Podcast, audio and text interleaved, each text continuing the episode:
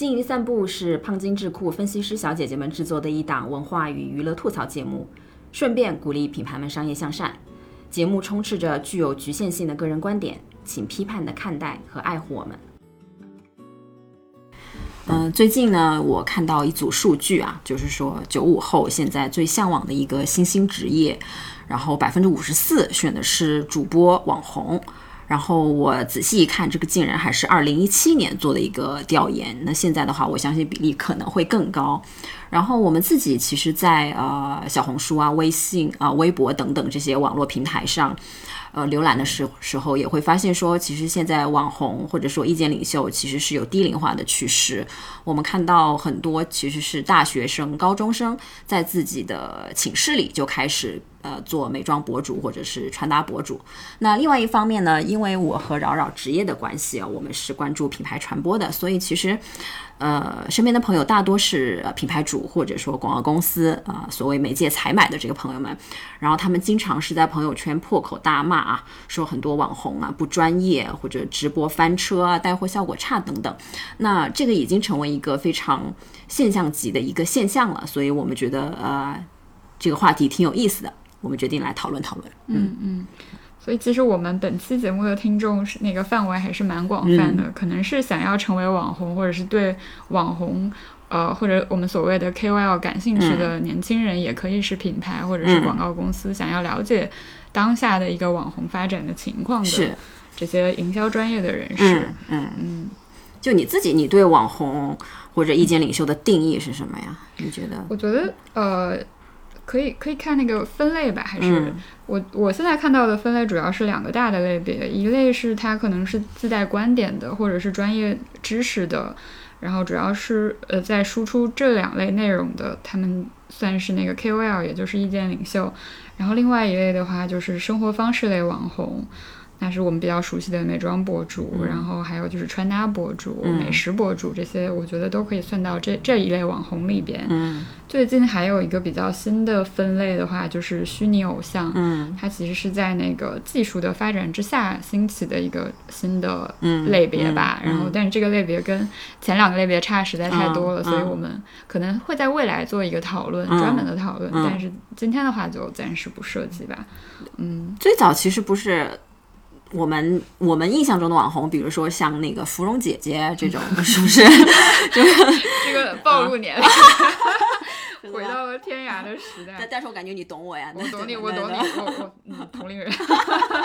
对，然后对我之前还看到了有一个文章嘛，然后他的那个作者就做了一个网红迭代的这个分析嘛，芙蓉姐姐这类的话。他他把他们作为那个网红一点零的时代，然后这一类的网红是比较猎奇的，主要活跃在论坛的时期，然后他们可能会有一些出位的言论，或者是用自己的故事去吸引大家的眼球。然后二点零的话，可能就是呃张大奕为代表的这些，他们原来可能是模特，然后是有那个拍摄的资源，然后会把自己这些比较专业的照片，然后发到呃 SNS 上。然后大家就呃去关注他们，嗯，这个可能是靠颜值而起来的一代网红，嗯，这个他他把这类网红，呃归结到那个网红二点零时代，就这个时代其实就是已经是图文的一个时代，对对对，是图文的时代。那网红呃三点零的话，就是一个靠人设来。博博博取大家关注的这样的一个时代，那可能就是像抖音上面或者快手上面这些，嗯，呃，给自己起一个人设，然后就按照这个人设去。有点带表演性质的这样的网红，比方说像毛毛姐啊，或者是像李雪琴啊，他们这样的一批人。然后我觉得他比较有意思的就是，我们如果去看这个网红的迭代的过程的话，会发现它跟那个媒介环境的变化关系是很大的。是对，从图文时代，然后到直播短视频时代，每一个时代里边，嗯，网红的红都是其实是靠这个那个是呃怎么讲媒介的。载体对对对，载体的变化，载体的变化而兴起的。嗯，那下面一个时代就是大家都在讨论的五 G 时代嘛，那可能到处都是那个显示屏，然后我们可能不光是靠手机这个屏幕来获取信息和内容了。嗯，啊，你的桌面，然后包括可能你的冰箱那个板。嗯，门板，它可能都是会变成屏幕，然后包括智能音箱啊什么的。你说镜子也是啊，就最近很火的那个健身镜嘛，对对，其实它它也是。然后这个就会带来一个什么样的新的现象呢？就是。我们可能对内容的需求量会猛增，嗯，所以呃，我们会要求越来越多的内容生产者出现，也就是网红，它也会越来越多，嗯，所以我觉得以后可能会变成一个人人都是网红的时代，嗯嗯，就网红平民化，或者说网红民主化这样子的一个。所以这个，所以这个也是让我们想要去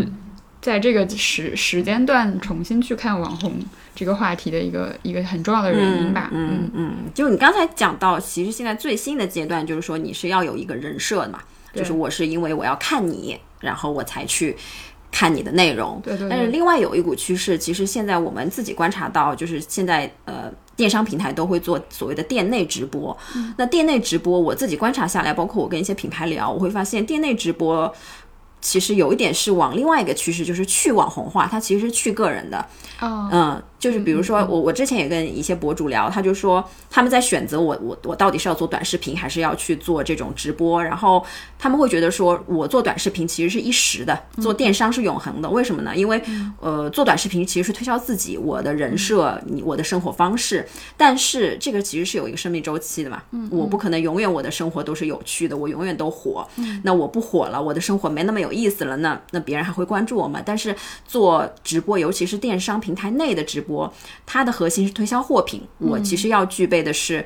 呃，把这个货品很好的展示跟讲解出来的这个能力。货品是最重要的，但是好的货品是一直都会有的。所以做直播或者说店内直播，其实它是一个更常规化的职业了。就像 BA，对柜姐，它只不过是一个线上的柜姐，它是一个更持之以恒的一个有职业前景的一个一个职业。对对对对。所以你看，现在就是大家在考虑做网红这个职业之前，也会考虑到他的他的生命周期和他的前景。这个其实跟我们之前呃了解到的。那前面几代网红是不一样的，就是他们其实是更有呃规划性的在思考，嗯，这个职业到底应该是怎么选择，嗯，对，但但但但我觉得现在的话，呃，真的是想要做一个网红，其实他还是需要付出挺大的努力的。然后我们之前也稍微跟业内人士了解了一下，对对，就首先不是我们之前还问了一些朋友嘛，其实他们都很好奇，如果做一个网红，就是收入情况是什么样的，对吧？这个这个，我觉得我觉得大家都很。对，就是，嗯，这么说吧，我们跟一些 media buy 的朋友们聊，就呃媒介购买的朋友们聊过，还有一些就 MCN 的朋友们，就是如果以小红书来说的话，其实，呃，头部的博主大概每个月应该是六位数这样，嗯，就是五六十万，挺可观的。对对对，腰部的话是大概每个月五六万，也是很可观了。但是哦，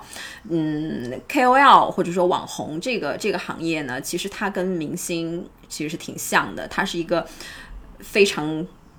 金字塔的金字塔，就是你我们永远看到的只是头部的那些呃光鲜亮丽的这个这个头部网红们，但其实是大量的呃 KOL 和网红是集中在腰部以下的。啊，包括就我们之前还说什么脚部、脚趾、脚底板，就比如说我们我们就是那个脚底板脚底板的意见领袖。谢谢大家订阅 我，让我们从脚底板赶紧生生长到脚踝。对对对，顺顺着那个大动脉慢慢往往上走。对，嗯。对，然后我觉得这个也挺有意思的，就是我们如果去看一个网红，他的那个成长模式，他可能一开始是就是 solo，属于那种单打独斗的。对。但现在基本上，如果一个网一个人想要成为网红的话，他需要的资源可能越来越多，他可能是需要一个团队的。没错。对，没错，因为就是整个。嗯，就像你刚才提到的，一个是网红的量现在变多了，网红民主化，就是你你的就是已经变成一个红海了。另外一个就是说，我们现在看到的平台，以前比如说微博到微信，然后到 B 站到小红书，可以说哦，还有抖音、快手，其实它的红利期从某种程度上其实已经过去了啊。就是如果你没有踩到那个那个红利期的话，其实你你一个人单打独斗其实特别难的。然后我之前。就我们有个共同朋友，然后我我称他为人形 MCN，就是他虽然不是 MCN，就小马同学你好，我知道你一直在听我们的电台，就是，但是因为他之前做服装品牌的嘛，所以他其实是手堂手头上有大量的 KOL 的资源，或者说跟 KOL 都是很好的朋友。然后我就问他说，呃，如果一个大学生找到你啊，说他想做网红，你会有什么，呃，就是，呃，你会。告诉他什么事情，让他帮助他走上这条路。然后小马给我的回答说，如果有个大学生这么问我的话，那么他就不适合做网红。就就是说，如果他想做网红的话，他现在应该已经是一个网红了。就言下之意啊，就是说其实。平台是非常民主的。现在你你自己开个账号，而且现在所有的人都具备做短视频的能力。对，你如果喜欢化妆，你就去化妆；你喜欢穿搭就穿搭；你喜欢什么什么什么，你就去发就好了。对，如果你真的已经是找到自己的个性定位，还有自己想要去。挥发自己才发挥自己才能的领域的话，其实你已经有了这个一了。然后后面的，比如说经纪人或者说 MCN，它其实是帮助你在后面加零而已。嗯，因为现在不不比得以前，比如说像如涵那种模式嘛，它其实是会孵化，然后从零像练习生一样培养你的。但现在因为太多了，所以说大家其实都是在找一。哎，这个话说有点奇怪。对对对，就是你一定自己先得是一，然后我才能给你在后面加零。这什么？这是深夜节目是吗？不然我把话题往回拉。就是你你说到的那个，就是如果有人这么问，他就不适合做网红。这这个我觉得我我是我是深有感受的，因为我就是我有一个朋友，他就是一个微博的大 V 嘛，他叫阿花花酱。我觉得我们的订阅的粉丝里面应该也有挺多人都知道他的。嗯，他就是属于那种生活方式类的博主吧，会分享一些好物这样的。呃，我跟他很多年前就认识，因为我们都是五月天的粉丝，然后会一起追演唱会什么的。那个时候他只是在那个。微博上会分享一些那个演唱会的照片，然后顺便去分享一下自己平时在用什么东西，还有那个可能家里面的宠物啊这样的，然后就吸引到了一些小小小量的粉丝，是比较基础的粉丝，可能几千个吧这样。然后刚好那个时候，微博它正在从那个一个类似于新闻资讯类的这个垂直的内容领域，要想要往外扩圈，然后到美妆或者是生活方式这一类。然后，呃，就就给他其实带来了很大的红利，在那个新注册用户的那个推荐栏里边，就会把他作为那个美妆那个类别的博主，然后作为推荐博主，自动的关加到那个关注里边，所以他在非常短的时间内就成长为了那个微博的算头部博主吧，这个这个领域的头部博主。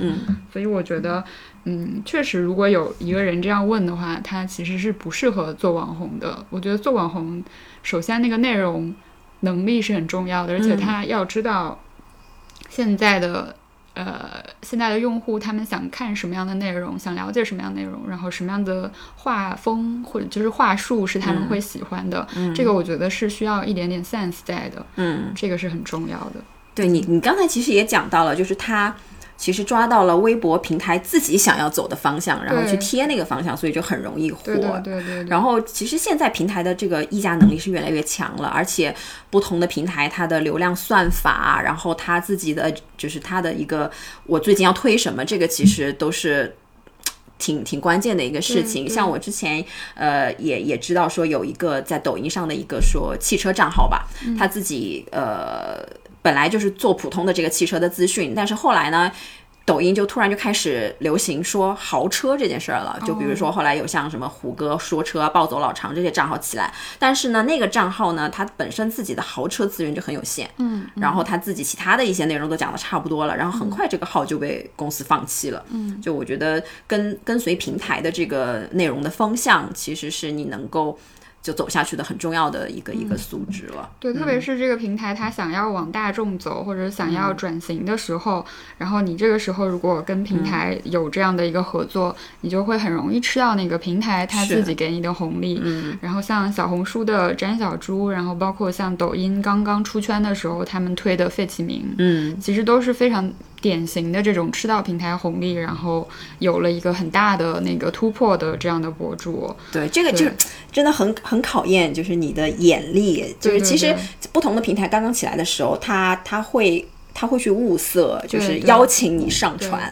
对，但有的人就可能那时候平台还没有特别大的一个一个议价能力的时候，但有的人就看准了上传了，是的。然后就一飞冲天。是的，但这这个其实也跟个人选择是有关系的。有些人可能觉得我没有，我可能没有办法承受突然而来的这么多的关注和压力和流量，他可能会有那个 panic，然后他不想改变自己生活的节奏，可能也就拒绝了。这个其实也是无可厚非的，我觉得，就是就是要想清楚他能带来什么，对对对，然后再去做选择，这也是可以的。然后讲到那个呃，要做网红的几个基本能力，刚才我们已经讲了，就是内容能力嘛，然后你适应平台的能力，就还有一个我觉得比较重要的就是你跨平台的能力，因为其实新平台一个个冒出来，每个的生命周期也没有那么长，对对对。然后尤其是你一下子，比如说从文字到图文，从图文到短视频，短视频到长视频，就整个这个跳转，其实我们也会看到说。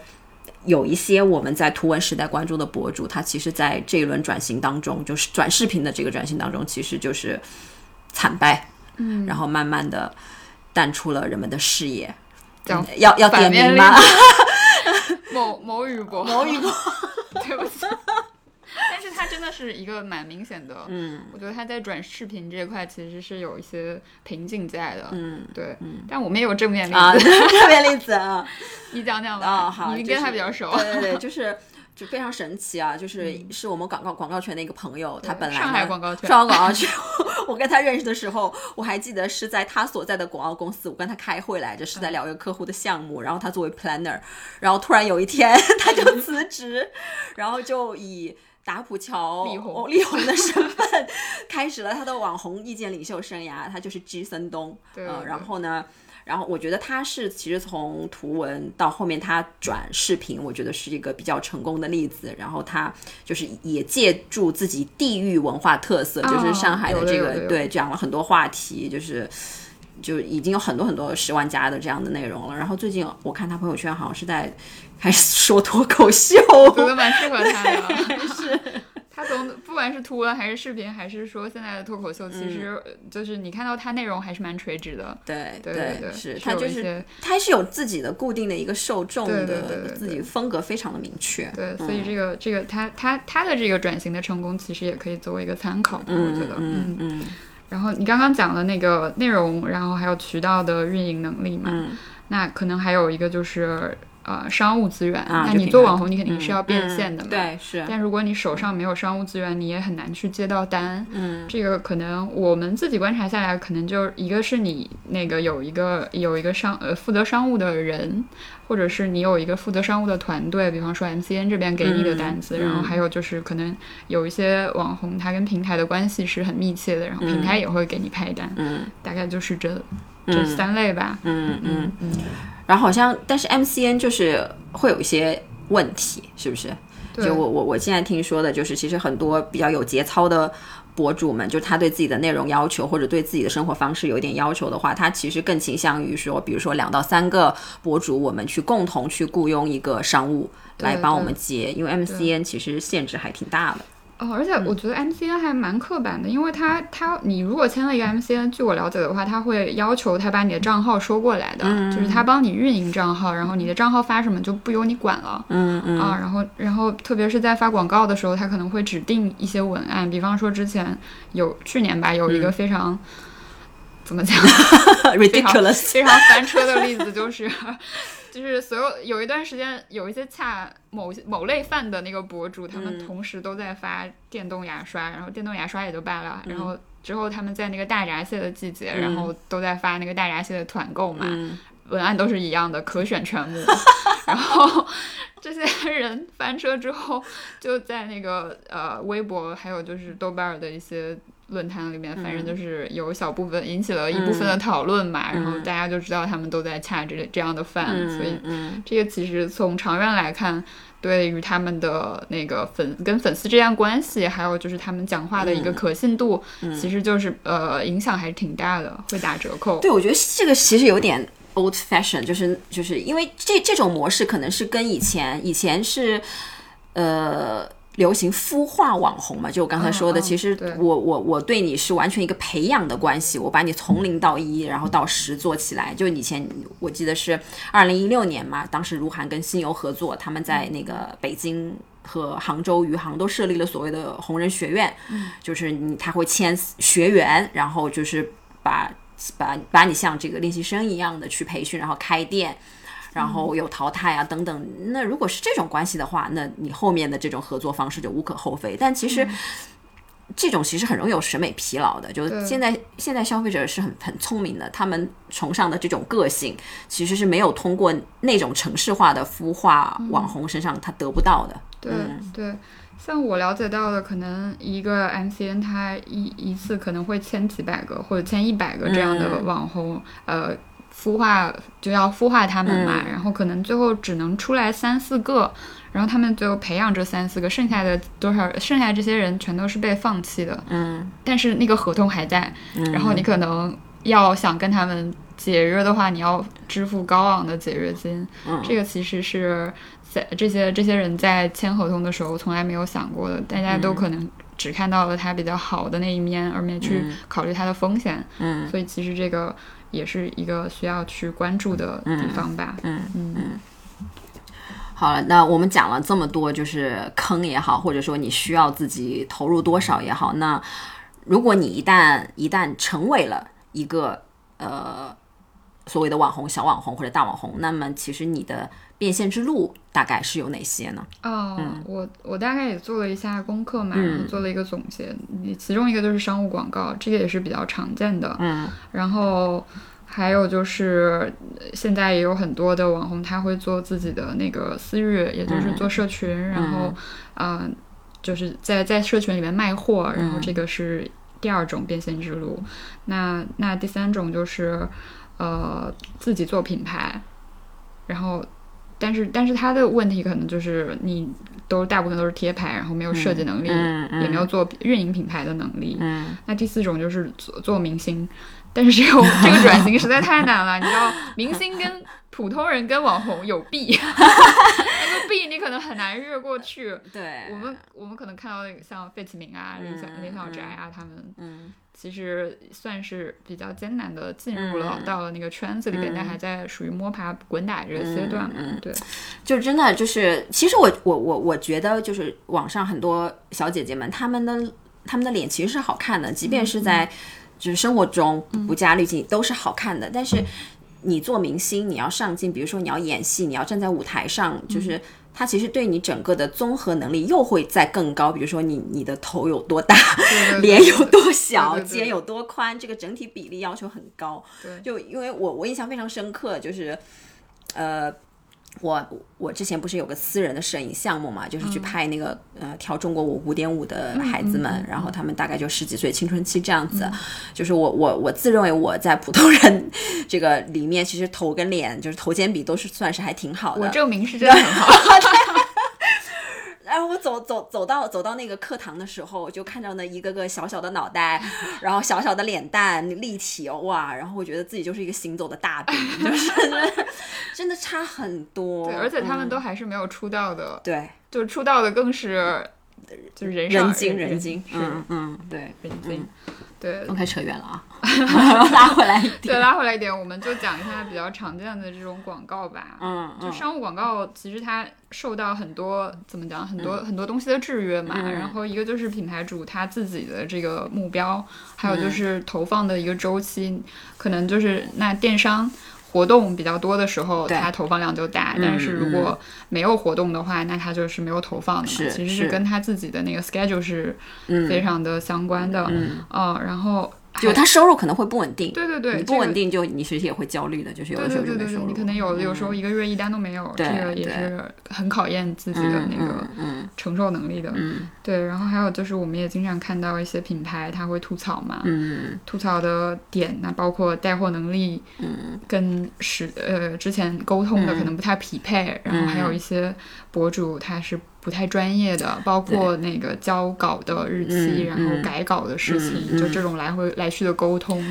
对，之前某某某朋友，这个我就不点名了，就是也分享过一个，就是非常令人瞠目结舌的，就是呃，他他自己做服装品牌嘛，然后他找了一个一个博主，然后大家平时都觉得还挺欣赏他的，然后去去做这个合作，但按道理说，其实博主是有自己选择能力的，就是我要不要跟这个品牌合作？对对对。那如果我决定掐这个饭。那那表示我就是还算认可你这个品牌，然后我就跟他合那个博主就跟这个这个我朋友的品牌合作了，然后合作之后呢，就下面就就有就有他的粉丝就评论说这个牌子特别差或者不怎么样，然后这个博主他掐了饭，然后还把这个评论放出来了，呃放出来还不说，然后他还在下面回复那个评论说没办法，我就是要掐饭嘛，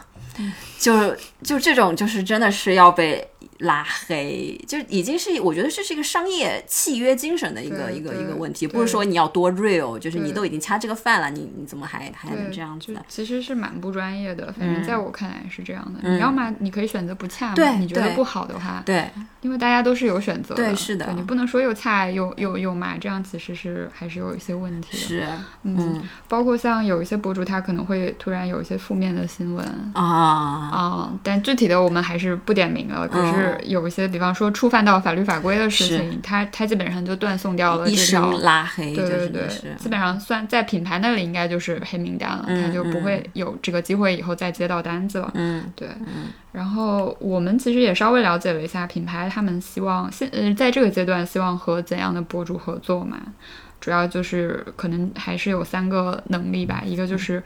呃，这个这个博主他是不是能不断的产出有新鲜感的内容，然后还有就是他的那个创意能力怎么样？嗯，当然最关键的还是他到底能不能带货。嗯嗯，这个其实是因为现在。营销人也很难，想要被 KPI。以前我们还可以讲那个 brand building 这块，就是品牌建设这块是不需要背那个业绩压力的。但是其实现在老板们也越来越生意越来越难做，老板压力也很大。对对。所以对，其实这个就是嗯都在卷。嗯嗯是。然后其实还有一个，我觉得，嗯，其实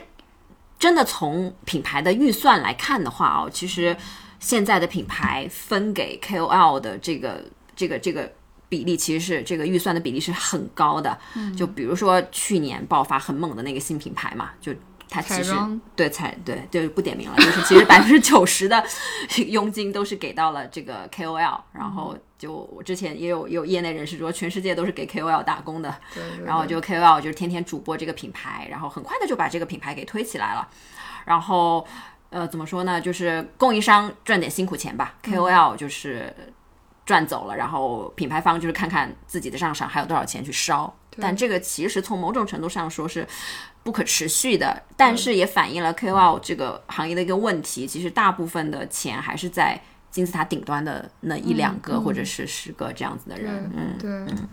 对，对。那其实，嗯。这一块我们自己也有一个比较忧虑的事情，就是 KOL 它跟品牌的这种绑定的关系，到底对于彼此来说是不是都是好的？嗯，一方面，那个粉丝每天看你播同样的一个品牌，他可能自己也会觉得有点腻，可能会影响到粉丝对 KOL 的忠诚度。然后，另外一方面是品牌，他已经通过你 reach 到他自己的这一群粉丝了。那他如果一直投你的话，其实相当于这个钱。是无效的吧？是浪费的，可以这样说。嗯，对。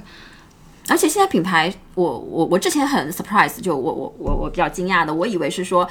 如果说一个博主合作的效果不错，他其实是会一直长期合作。但是后来我跟一些品牌聊，他们其实就是也挺尝鲜的，就是我我这我投过你了，可能我下一轮我就想要试试其他的。对，这个就使得其实很多 KOL 或者网红他们的。很容易达到瓶颈，因为很容易一圈能投的品牌就都已经投投他投过了嘛。这个媒介公司的人也很愁，我每天去哪里给你找时间保证他的转化能力。对，是，就是好像所有人都很苦，真是要流泪。对，然后我特地还找了我们库里的供应商库里的，就是我自己觉得做的很好的那个。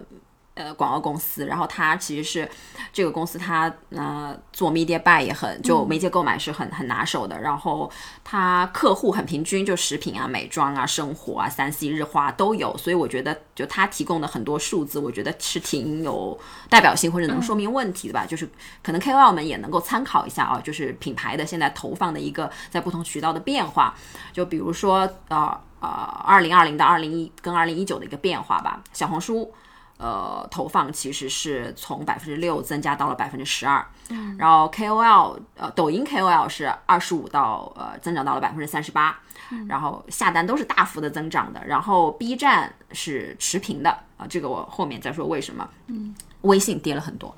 从百分之三十五跌到了百分之九嗯。然后主要原因呢，是因为其实，呃。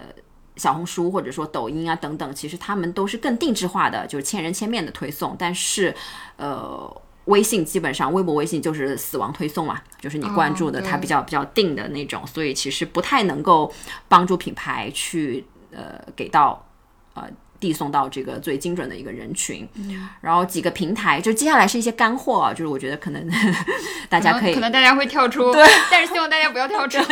我建议大家可能小本本可以记一下。对对对对对。就小红书呢，就是实际操作下来呢，就是虽然说那个 CPM 和 CPV 的性价比是有点难以直视的，但实际带货的效果是 OK 的，然后甚至就。那位业内的 insider 说，其实是比抖音的 KOL 要好的，然后特别是对美妆和日化类的这个品牌呃产品来说，嗯，然后嗯，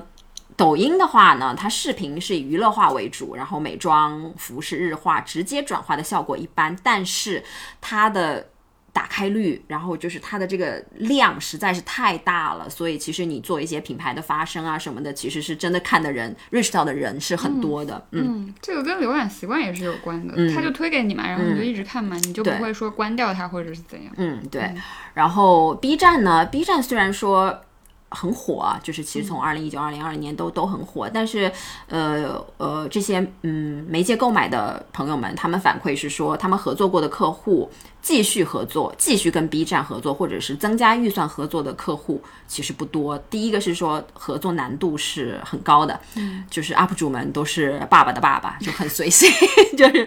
商业合作不规范，这个是很令品牌头疼的。第二个就是其实性价比没有那么高，嗯嗯，C CPV 是简直不能看的。嗯，就是跟抖音啊、抖 Plus 比起来，其实是弱很多的。嗯，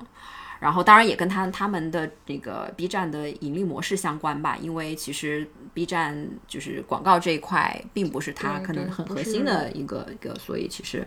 就还好。嗯，然后小红书的 KOC 的长尾效应是很好的。嗯，我觉得。我觉得这样看下来，其实还是跟每个平台它的内容的分发逻辑，然后还有用户的浏览的习惯是非常非常大的。像小红书，它的长尾效应好，可能也是因为很多人就是在下单之前，然后他会去小红书看一下大家的那个 repo，然后看一下这种试用的感受，再决定去下单。那他这样如果是做搜索的话，其实不管你是放放到多后面的内容，其实都会被那个用户看到。是。对，其实这个这个其实还是挺有意思的一个，嗯嗯嗯，然后还有一点觉得挺有意思的就是，嗯，关于粉丝量跟变现能力之间的一个一个关系。就传统我们会认为，就是如果你粉丝够多的话，那你的变变现应该是一个正正相关的一个关系嘛。但后来就是我看了一些 KOL，还有一些媒呃媒介购买的朋友们的反馈，其实好像不是这样子。然后当时有 KOL 他就说，他说。呃，他当时做短视频账号犯过一个最大的错误，就是认为没有粉丝就没有斗志，然后觉得粉丝就能赚钱。但是后来发现有粉丝也赚不了钱，就是你粉丝来买单你的内容，但是并不意味着他会买单你的带货。嗯，对对对对对。所以这个其实是一个一个一个陷阱或者说一个误区的吧。嗯嗯，对，这个这个还是要看那个。你和粉丝群体，一个是那个粘性吧，另外一个就是你粘性高了，他可能会比较信任你。另外一个还是看你自己的垂直领域是什么样子的。是是，有一些领域它的那个变现是比较好做的，比方说像快销，嗯，或者是像美妆，嗯，它本来就频率是比较高的嘛，嗯，对。然后我反正现在有看到。嗯，我们之前有提到说有一些呃博主他现在在运营自己的私域嘛，嗯。然后他其实就是在那个有一个固定的粉丝群体，然后这帮粉丝群体跟这个博主的年龄可能是相近的，生活状态也是相近的。嗯。那这个博主就会就可以说选品的时候，除了他一开始起来的那个那个品类，比方说美妆，它可以慢慢的延伸到生活的百货，嗯。然后甚至这个博主如果她怀孕了生了小孩，她也可以开始卖母婴用品。嗯就是就是，其实这个选品的范围是在不断扩张的，然后这个这一点也是很有意思的。像你刚刚讲说，就是有一些那个品牌，它现在虽然不投那个微信公众号的投放了，但它可能会转移一部分的那个预算到这种私域的社群里嗯去，是的然后来做这提供一些可能小的折扣，然后来做这个转化。嗯这种其实也是现在很多品牌在做的一个操作。嗯嗯，对，嗯，然后除了广告之外，可能就是利用自己的影响力去做一个品牌，对可能这个是一个另外一个，对，但我觉得这块的 坑实在是太多了，所有的人好像都说我是一个网红，那我考虑我下一步的增长可能就是我自己要做一个品牌。，对，但是呢，哎，这里涉及到很多东西，嗯一个一个就是如果你做一个服装的话，你可能是要要有这个设计能力的，嗯还有就是你有没有做一个品牌的能力。你怎么养得起设计师对啊？啊，你做品牌真的很嗯难。嗯然后还有就是供应链后边的一些乱七八糟的事情是很多的。是，对你可能一开始只是想我要做一个品牌，然后我有嗯了品牌的名字，然后这个只是一一一那个什么大海里面的一滴水。对 对，其实因为我我们自己也做未来品牌的项目嘛，包括我跟饶饶，其实都跟很多现在的新消费品牌的创始人或者创始团队有过很深度的交流，比如嗯。说像什么内外啊、钟薛高啊、皮蛋啊、泡玛特，就是太难了。就是你你能把自己做红做成 IP，跟你建立一个企业，而且是有品牌能力的企业，这个是完全是两码事情。是的，是的，嗯嗯，是的。但是不过我们也有最近也有看到一个比较正面的例子吧，嗯就是啊最近在看那个汉服这啊啊，确实是是是，有一个十三牌子嘛，十三日嘛，嗯，十三余前段时间我刚好去参加一个论坛，然后他的联合创始人那个叫什么来着，陆陆陆阳好像是做了一个分享，然后呃后来我也去去了解了一下，之前你不是做汉服的那个夜画也也写了十三余嘛，对就是十三余他其实。就是他，他的那个算是创始人吧，小豆蔻，嗯，是吗，他他刚开始其实就是，呃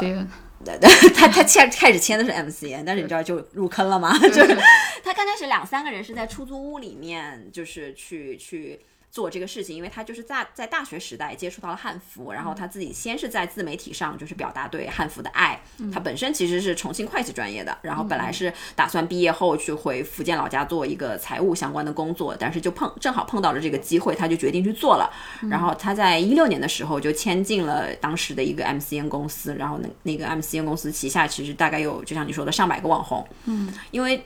当时其实他很难的，因为他他想要做服装，汉服的这个服装，包括供应链啊、刺绣啊、布料、辅料，其实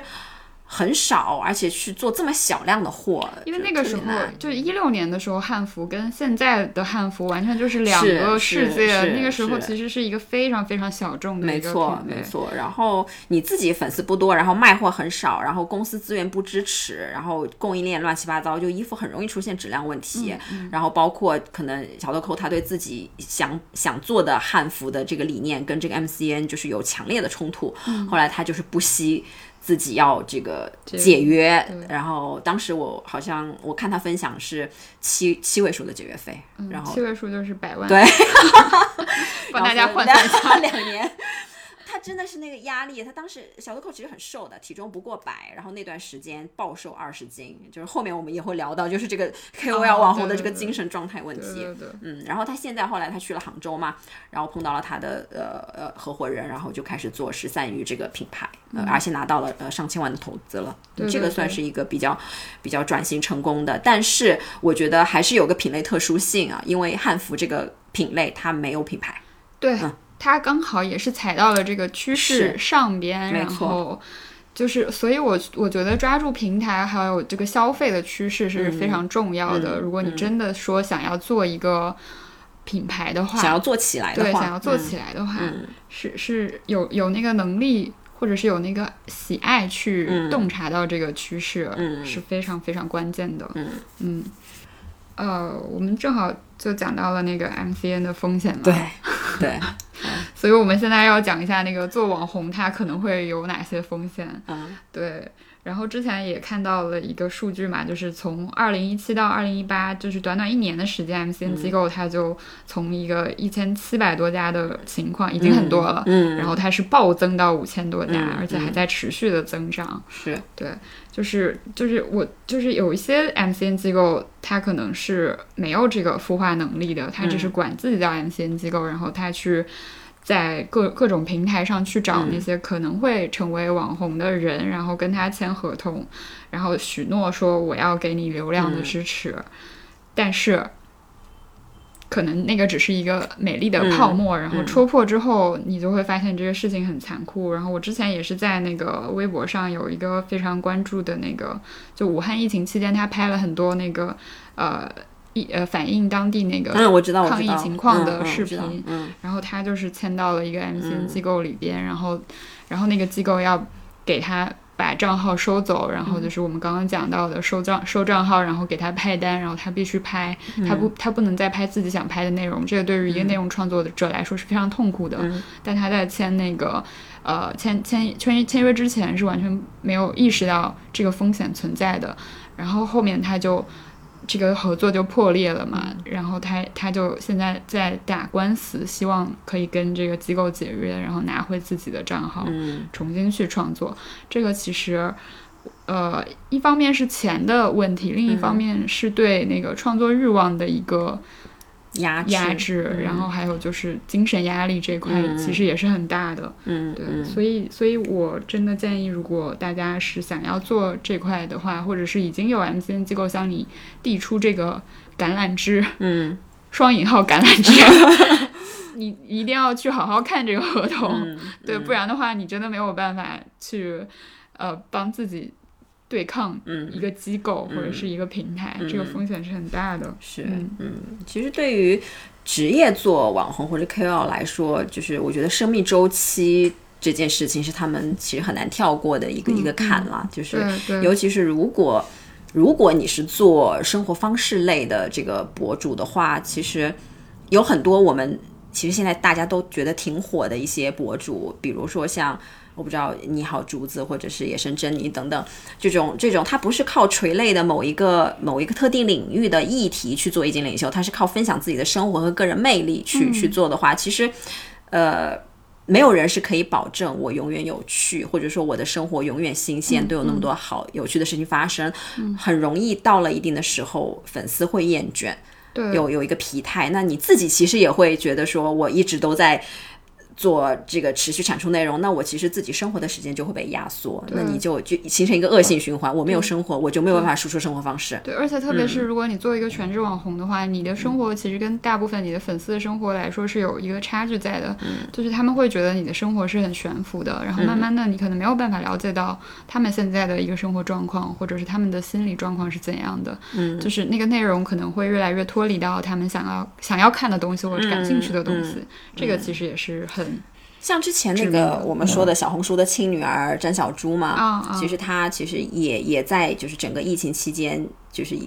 也也慢慢沉静，因为我看到她自己在那个小红书上，她也很真诚的，就是说。呃，有粉丝会说你现在的分享不像以前那么有趣和真实了，对对，然后他也会在反思接下来要怎么走，但是因为他太年轻了，很年轻，所以他其实是有很多路可以选择的。然后比如说他决定去去读书或者怎么样等等，嗯嗯那我们看到的一个就是有一个解决方法吧，也是我也是问了那个人形 MC，他自己的一个感受就是可能呃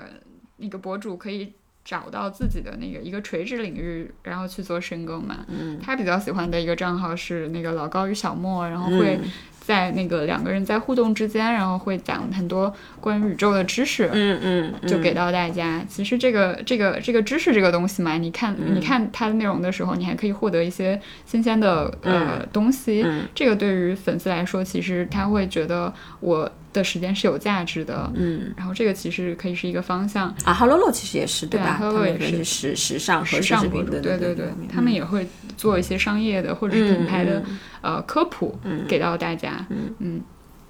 然后我自己很喜欢的一个那个，他算是播客的主播，然后他叫 Steve 说，然后他其实除了做播客之外，他还是在做心理咨询的，然后他也会就是分享很多。心理咨询的事情出来，然后他其实也是有有这种专业知识输出的，嗯，这种我觉得他们的生命周期反而会更长一点，然后更持续一点，嗯，对，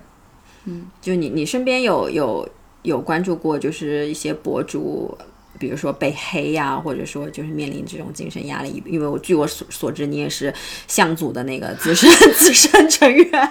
很多，因为我是一个很早之前就注册豆瓣的老人，我大概一六零六年就已经在豆瓣上玩耍了。豆瓣零五年成立的，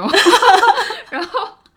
非常喜欢逛各种各种小组，嗯，所以我经常会看小象八卦的讨论嘛。其实挺多讨论。我我我在这里也不是说要榨汁大家不要去讨论他们的私生活，或者是不要去讨论他们、关注他们，因为其实你关注他们就是在给他们流量嘛。如果一个博主没有人讨论的话，那说明他根本就不红，是跟明星一样，就是很糊的。对对，这个关注度其实是好的，对他们来说。然后呃，但是但是其实博主也是素人嘛，我有的时候也会想，他们每天面对这些讨论，其实压力也是非常大的，就是精神压力这方面，嗯。这个这个这个其实要要看你这个博主他是不是可以调节，或者他是怎样去看待这些讨论的。对我有一个另外一个很关注的那个博博主。或者是说心理咨询师，嗯，然后他叫李颂蔚，嗯，他那天在刚刚好上了那个 Steve 的呃播客，然后就在聊他自己在那个成长过程中，就是作为一个博主的成长过程中，他他他的一些选择，然后他说他是他有的时候也会在那个自己的公众号里边讨论一些热点的事件，但是他是有意的在标题里边省去了这些热点事件的关键词，嗯嗯，就是他其实是故意在控制自己不要去红，嗯，不要。那么的大众化，不要那么的破圈，不要吸引那么多人来到他的账号里边去，在完全不了解他是谁的情况下，给他留言。嗯，然后因为他也经历过很多那种可能这个人完全不认识你，然后过来讲了几句话，取关走掉，然后就是把他当做一个情绪宣泄的垃圾桶。就李李松李松，我也是是自己内心的 OS 是说，我虽然是个心理咨询师，但是我不想为自己做心理咨询。对对对对对，但其实心理咨询师也是日常是需要做咨询的，要看自己心理状况怎么样。对，所以其实我觉得。这这个也是他的选择嘛。其实如果他要他想要红的话，他很容易红的，因为他太了解大家想要看什么。嗯嗯。他太了解怎么去做内容，怎么去把内容做到每个人都想看。嗯嗯。但是他的个人选择就是，我希望我可以慢慢的成长，成长到我可以承受。比方说他的他现在的那个公众号的打开量，可能就是一有一两万的粉丝是固定忠诚的。点开他公众号看的，他说他接受这一两万的流量，他都他都适应了很久。嗯，然后这个可能是因为他对自己的心理健康非常关注，所以他会做这样的选择。我觉得对，是我觉得就是像当网红他变成，比如说像白领，嗯，像记者这样的一个去。怎么说呢？去污名化或者说去魅的这样去标签化的一个职业的时候，那么你在里面，你在这个职业里面，你想做成什么样，其实就是完全看你的个人选择了。对对对对对，对我我我我自己是觉得说，呃，因为接下来比如说九五零零零五后之后，他们其实是他们的时代，就他们接触的东西，视频的剪辑、内容的表达、个性的追求，这个是他们。所生长的一个原生环境，这个就像我们喝水一样自然，所以未来势必会出现的，呃，一个趋势就是人人都可能会是写所谓的我我双引号网红，或者人人都是自己的意见表达者，嗯，人人都是斜杠，我有一个 social media 的账号，然后我去日常的发布，嗯，可能会是这样的一个状态出出现，嗯嗯，然后还有一个经常看到就是大家在焦虑的一个点，就是可能。它的那个跟就是粉丝，嗯。粉丝的量还有浏览量，嗯，然后就是你可能到了一个阶段之后，你的你的粉丝就固定在那里了，它就不会像那个一开始的时候涨得那么快，然后这种没办法突破瓶颈的危机感，其实也是非常的非常要命的，我觉得。嗯。就是我跟以前一样努力，但是突然有一天我的粉丝不看我了，嗯。然后以前可能有一些账号它是没有我火的，嗯但是突然它就超过我了，嗯。然后然后现在账号又那么多，然后今天广告只投我，那明天他不投我了，他就投别人了，嗯，这些其实都会影响到对。一个人的心理状态。对你包括我，我其实每比如说一个博主，我们每每一个内容其实都是很用心制作的，但是有一条可能内容一下一下子帮我涨了几十万粉，那下一条内容可能就是无人问津。对，其实就是我我自己做内容的来说，两条都是都是我的宝贝，但是为什么会有这样的落差？其实就很容易心理对形成阴影。对这个跟那个就是互联网的反馈机制，其实它就完全是跟流量挂钩的，然后这个也会让大家非常的焦虑。嗯对，有的时候可能并不是因为这个内容没有价值，嗯对，就是你是没有办法猜测的。所以我现在真的，我感觉他就很像是明星，你知道，就是莫名其妙的就红了。我明明跟以前做的事情是一样的，但为什么这个就可以红，那个就不红？对，这个是其实还很玄学的。对，是对，然后我其实你刚刚说的网红，他以后可能会变成一个斜杠的技能吧，对对对对会对它会会变成一个新的职业。嗯嗯我我其实也是这样想的，就是嗯所有的人他可能未来都会有这个内容制作和输出的能力，嗯然后在那个做自己的政治工作之余，然后可能再运营一个自己的另外一个账号，然后嗯从那个账号中获得一些。我不管是认可感啊，还是说直接的金钱的收入也好，嗯可能都会变成这样的。嗯对，然后然后这个其实就引发了我们一个一直比较好奇的讨论，就是网红的未来嘛。嗯那他他除了做网红，他还可以做什么呢？就是网红的 Plan B。嗯嗯。但是如果说我已经有个正职了，哦然后那个只是我的斜杠的话，其实能能多红或者能赚多少钱，其实就是我我就是还好，比较佛系的看待这一切，是吧？对对对对哦对，是吧？如果说我是专职，我连正职都没有的话，那可能我会比较焦虑。那我嗯红了之后，我下一步要怎么办？吧对对对对嗯对对，因为其实之前也讲到了那个生命周期这件事嘛，就是有些网红他可能就觉得这个东西也不是一个长久之计，他可能就转行去做别的事情了，嗯比方嗯说可能是去做内容，或者是做网红背后的那个运营的嗯人，还有一部分可能他会来做品牌，嗯，或者是来做广告人，嗯。对。但是我觉得这个这个这个之间的落差其实是挺大的。嗯。你做网红的时候，可能大家对你是一种态度，但如果你做了一个社畜，你可能会 就是没办法。接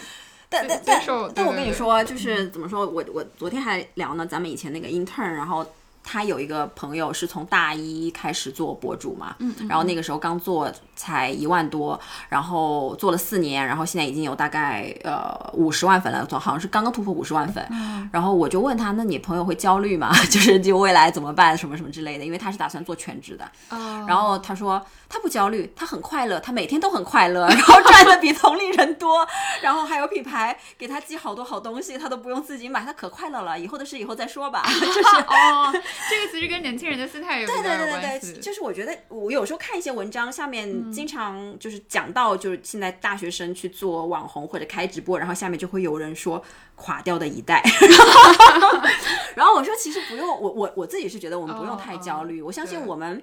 我们八零九零后在做选择的时候，就比如说呃。呃，我选择做一个全职的街舞的舞者，就一定会有哦七零后，或者是觉得说啊，您这个不务正业怎么样？你以后怎么办？你养老怎么办？那你看，这就是街舞，你看红了吧？对，然后就是，其实我觉得就是儿孙自有儿孙福，大哇，家不用这个话太老了。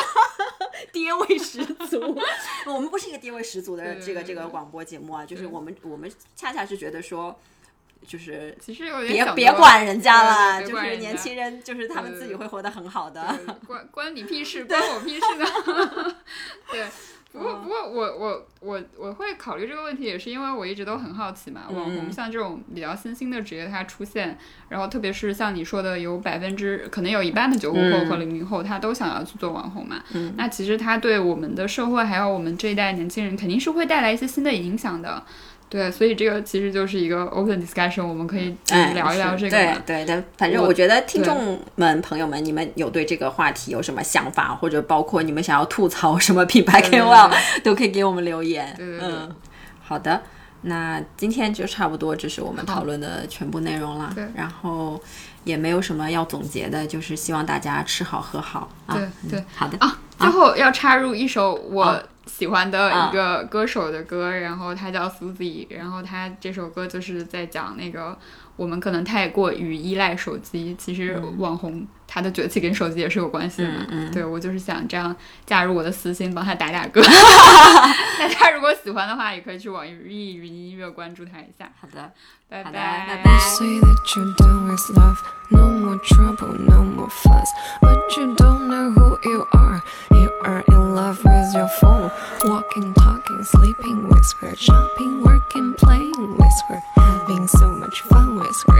That she owns your body. Get off the